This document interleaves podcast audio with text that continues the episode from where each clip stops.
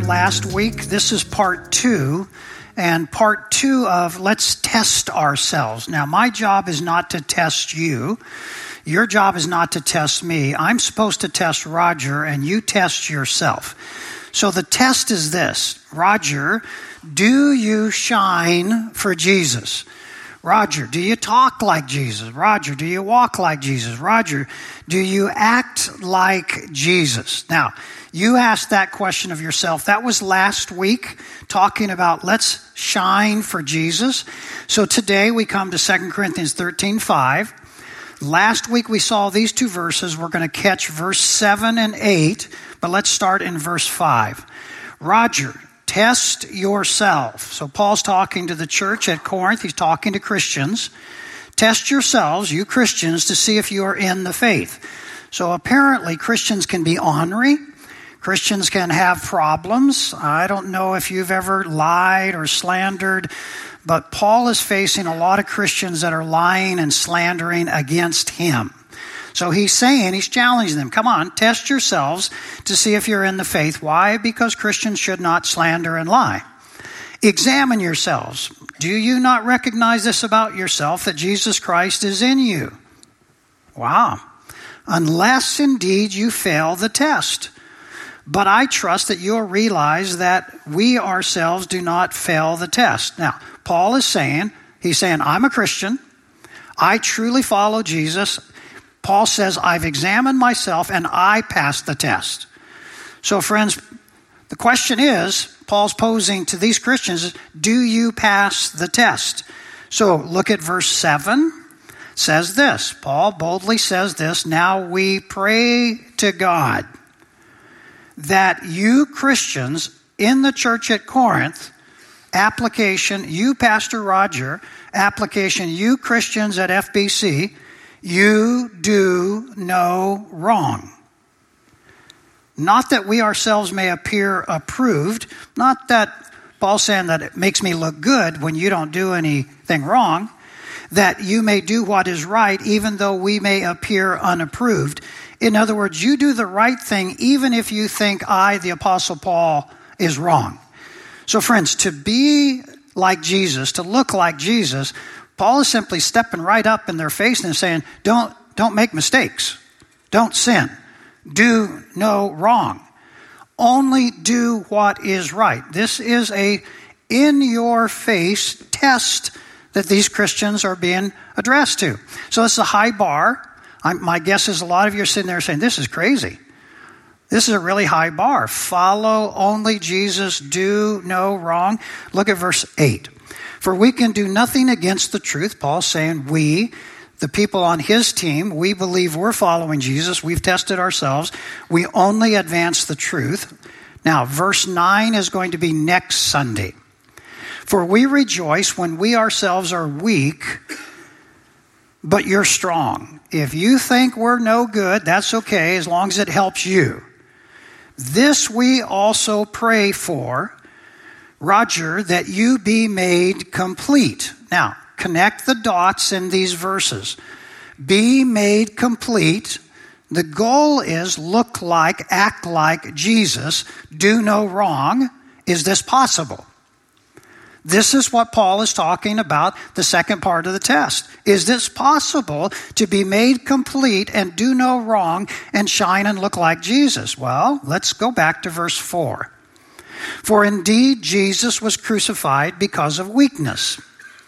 All right, Jesus himself was crucified because of the sinfulness of mankind. He took it on, but even Jesus could not stop the crucifixion as a human being.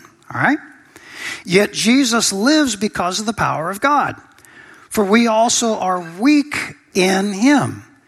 When you become a Christian, you're in the love of Jesus, but you're still human. You're still weak in him.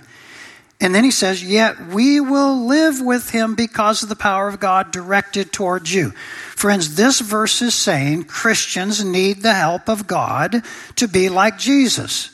Just as Jesus was raised from the grave by the power of God, if you want to do no wrong, you're going to have to understand you're going to need the power of God. That's what it's saying.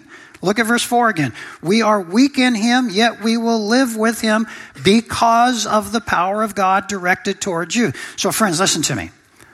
The power of God for a Christian is a big deal. You become a Christian by the power of God, not by your own power. So, how do we live with Jesus and do no wrong? Listen to me. It is by the power of God. To do no wrong, you must use God to help you. If you're having a failed marriage, if things are not going well with your family, your family, your marriage needs the power of God. If your mental health is not going well, you need the power of God. If anxiety is setting in, Paul is gently saying you need the power of God. Now, the question is to do no wrong, I need God's help. How do I get God's help? How do I get the power of God? That's what we're all really searching for. Well, look how Paul starts off verse 7. He says this Now we, now we pray to God that you do no wrong. Can I suggest to you today, pray? Can I suggest to you today, we pray? Do you have a group of people praying for you, specifically you? Do you, are you and a group of people praying for others? Is prayer a big deal for you? Now, don't yawn. Please.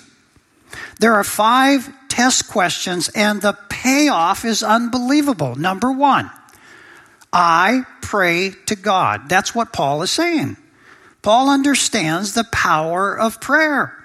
Paul is saying, I pray, and Paul's saying there's a group of us that prays for these Christians that have deficiencies. Verse 7 Now we pray to God that you do no wrong. So, friends, can I gently nudge you? You need the power of God not to fail. The, the goal here, friends, is not to be 10% like Jesus. The goal is not to be 30% like Jesus. The goal is not to be 50% like Jesus. The goal is to be made complete 100% like Jesus. So Paul starts off saying, in order for you to do no wrong, he says, we're praying for you. So listen, I pray to God. What does that mean?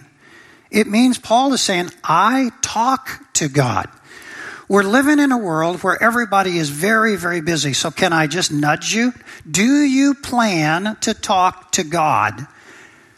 Just think about it. Yesterday, did you plan to talk to God? Today, do you plan to talk to God? Paul is boldly saying, We pray for you. Question Do you plan to talk to God tomorrow? Friends, thousands of good things but if you're not planning to talk to God, my, my, my guesses are it'll probably be spontaneous and hit and miss. Uh, let me push a little bit more on this prayer topic here. Where in the Bible did the word pray first occur? Trivia question. Where and who was the first to use the word pray in the Bible?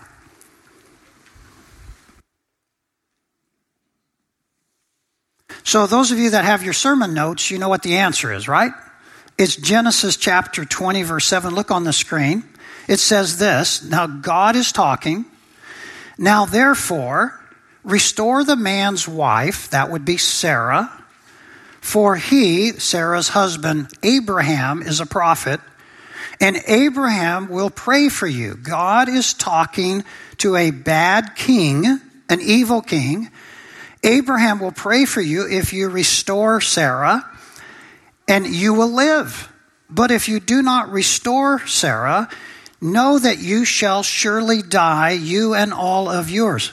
So, friends, listen, if that's the very first time the word pray is used, yes, Adam and Eve talked with God. But God Himself uses this powerful word prayer, and prayer here is great advice to a bad king that helps a bad king save his own life. So I'm gently nudging you. Do you understand the power of prayer? A lot of us are going through life, and friends, we're just really busy at work. We're busy with family. We're busy with our hobbies. Not praying is a big mistake.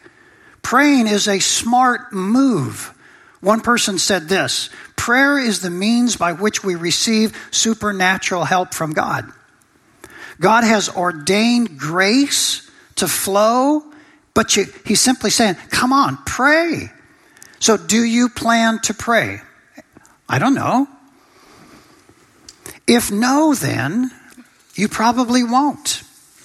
Pray is necessary. Uh, two weeks ago, someone from the congregation reached out to me and said, Would you pray? And I said, Yes. My wife and I went to a millennial, a home of a millennial couple. Uh, she has cancer, and the family is just simply uh, in, in great dysfunction. There's huge financial challenges, and all they asked of us was that we would pray. I can't promise, friends, that by prayer supernaturally that she's going to be healed, but I can tell you that the Bible says that we are to pray for each other. So I'm gently asking you, pray. Pray for this couple. One day you're going to perhaps face a very difficult challenge and you're going to want a group to pray for you. Can I suggest to you number two? I pray because I am weak. That's what Paul is saying in verse 4.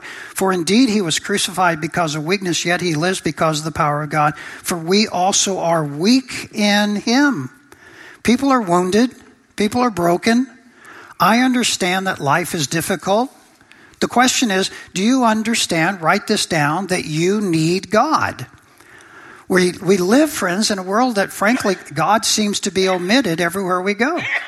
Can you live one day without the power of God being expressed in your life? Write this down. You need Jesus. When you fail, when you mess up, ask Jesus to forgive you. You need Jesus. Write this down. You need the power of God. Prayer is your way of admitting that you need God. So many of us are not really taking the time to pray. Uh, I want to say thank you to the congregation that regularly says to me, I'm praying for you. Would you please keep it up? Would you please go to each other and say, How can I pray for you? And then would you plan to do that? 2 Corinthians 13, 7, Paul says, comes right out and says, Now we pray to God. One person put it this way, friends Christianity is not primarily about rules, it is a relationship. Prayer is a key vehicle to building my love relationship with Jesus Christ. I have to learn to allow Jesus to embrace me, to care for me, to point out my needs to me. I need to listen to him, and I desperately need to talk to him. Men, are you talking to Jesus? Are you planning, ladies, to pray to God? Somewhere in life's journey, we get so crazy busy that we miss it. Are you weak? Can you admit it?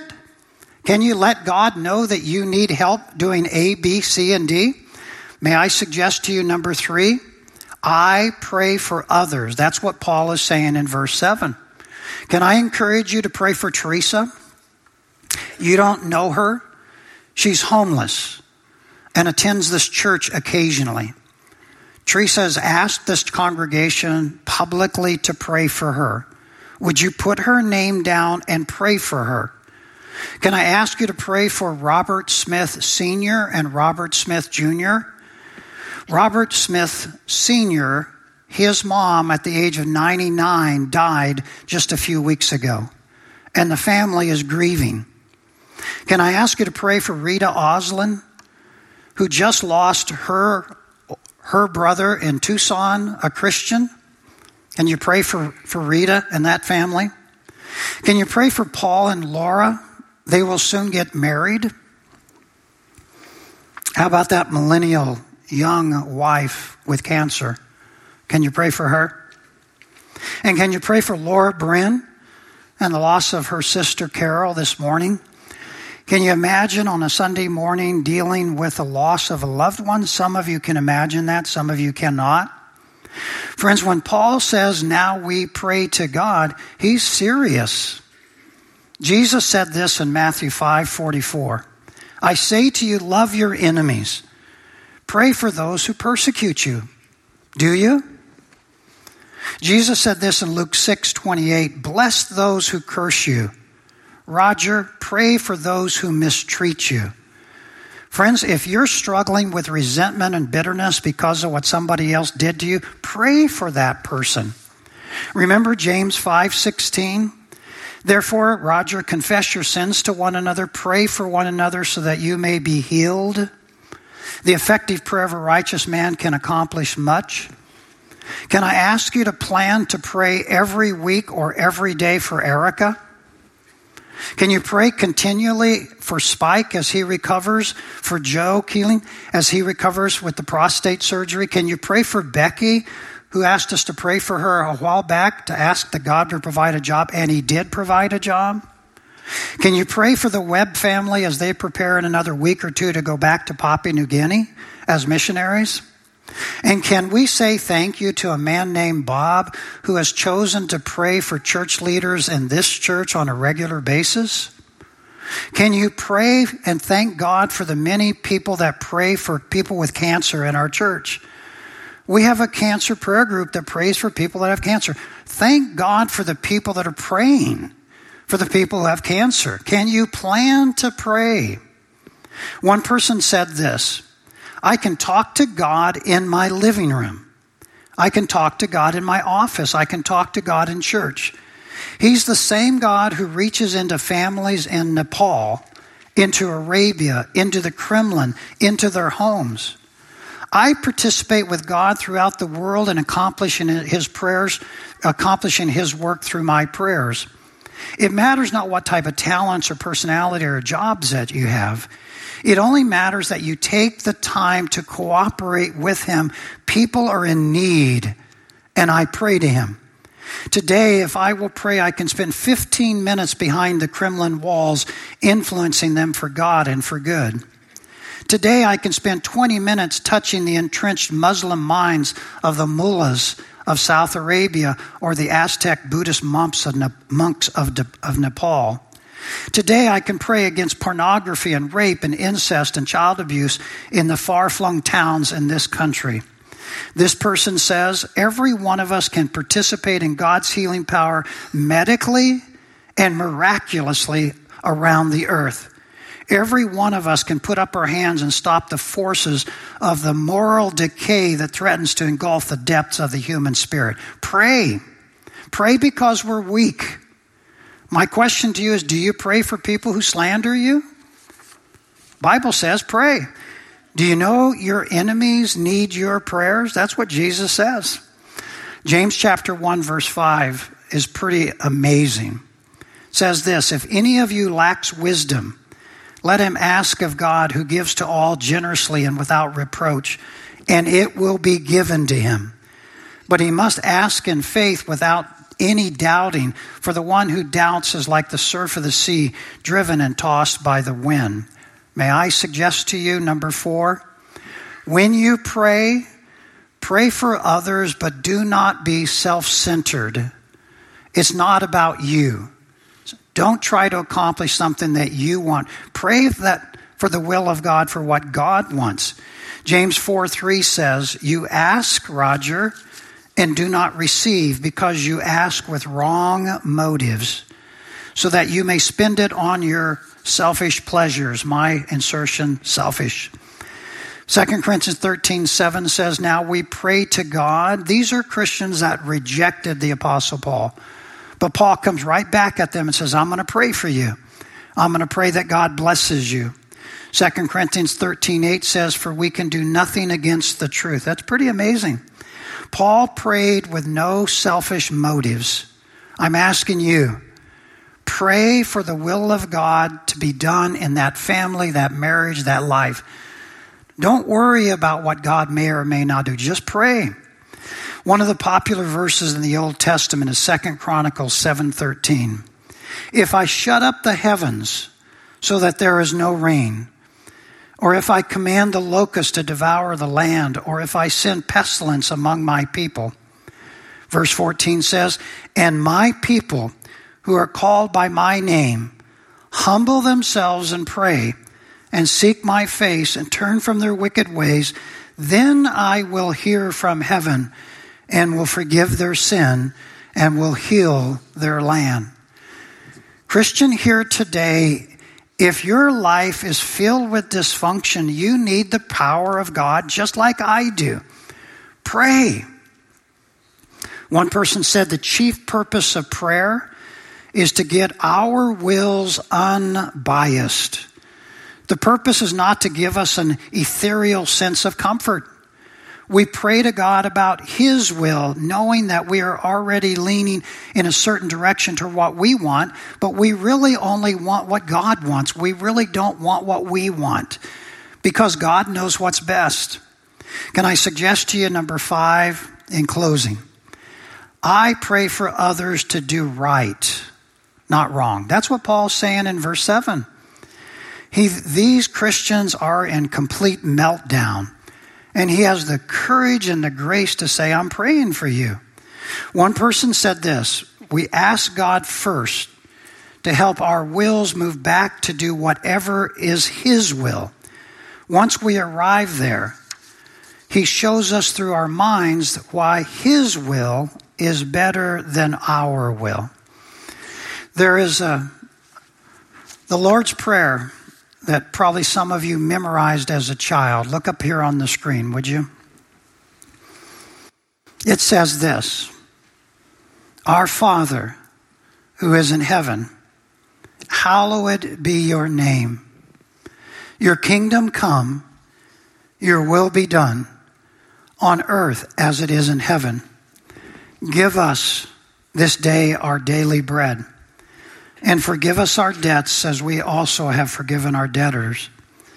And do not lead us into temptation, but deliver us from evil. For yours is the kingdom and the power and the glory forever. Amen.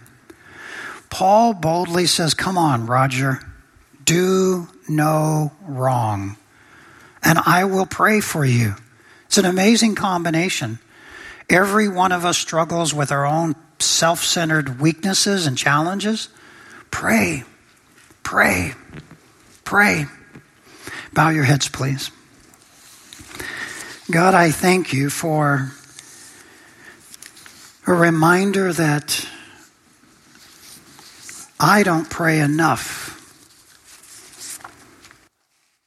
I don't pray enough recognizing that I'm weak I don't pray enough recognizing that other people are weak. God, teach me again and again the power of prayer. With every head bowed, can I pray for you? If I can pray for you, I don't need to know what to pray for. Yes, you can email me.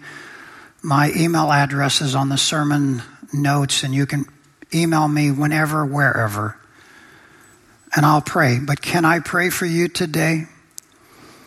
If so, just lift up a hand. Pastor, pray for me. Thanks. Thank you. Thanks. Thanks. Appreciate that. Thank you. Thank you. Thank you. With every head bowed, this Jesus is real. Crucified, buried, and resurrected. This is not a myth. This is not make believe. He's real.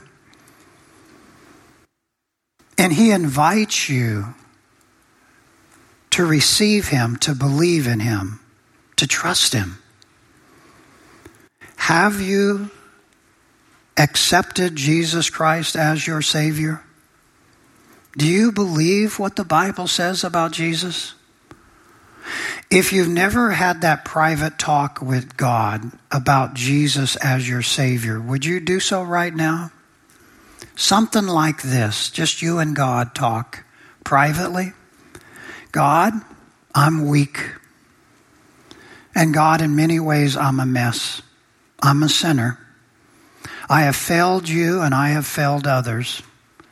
And I ask you to forgive me. I believe in the death, burial, and resurrection of Jesus. Today, on this Memorial Day weekend, I receive you as my Savior by faith and by grace. I'm talking to you, God, right now. Thank you for forgiving me. I believe. I believe Jesus Christ is who he says he is. With every head bowed, if you shared that talk with God just now, would you signal to me? Just lift up the hand once. Thank you. Appreciate that. Thanks. Thanks. Thank you. Appreciate that. God, around the age of 12, I remember that prayer personally. And then even earlier in my life, I remember that prayer. God, may you put your love around each person that says they had that talk with you. Would you bless them? Not all of their problems will disappear. And would you remind them to pray? God, teach us all to pray, pray regularly, and to understand that prayer is the key to following, to shining, to looking, to acting like Jesus. The power of God is somehow is, unrele- is released. God, I give you the praise for this weekend. Thank you for Erica being here. Thank you for Ryan and Shelby as they prepare to go back to Papua New Guinea. Put your arms around Laura Bryn and the family. God, there are other people in this room right now that need your love. They need your power. I ask that you would provide for them in ways that they can't understand. And God, thank you for the many, many that put on a, an American's uniform and gave the ultimate price. Teach us what sacrifice is all about a little bit more by following their example. God, we give you the praise. We say thank you. All God's people said, Thank you.